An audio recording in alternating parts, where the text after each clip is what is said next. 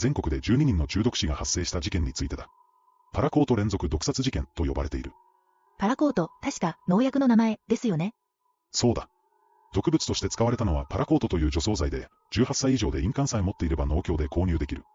毒性が強く、現在では販売中止になっている。致死量はたったの 15cc だ。自動販売機のジュースにそんな危険なものが混ざっていたなんて、考えただけでも恐ろしいです。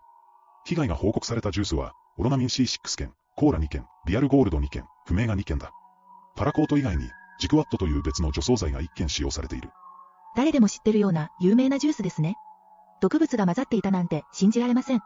最初の犠牲者は45歳のトラックの運転手だ。彼が自販機でドリンクを購入し、そのドリンクを飲んだ後、数日後に突然亡くなってしまった。運転手のオートブツからパラコートが検出された。自販機で飲み物を買うのが怖くなってきました。二人目は、52歳の男性。釣りから帰る途中に、自販機でドリンク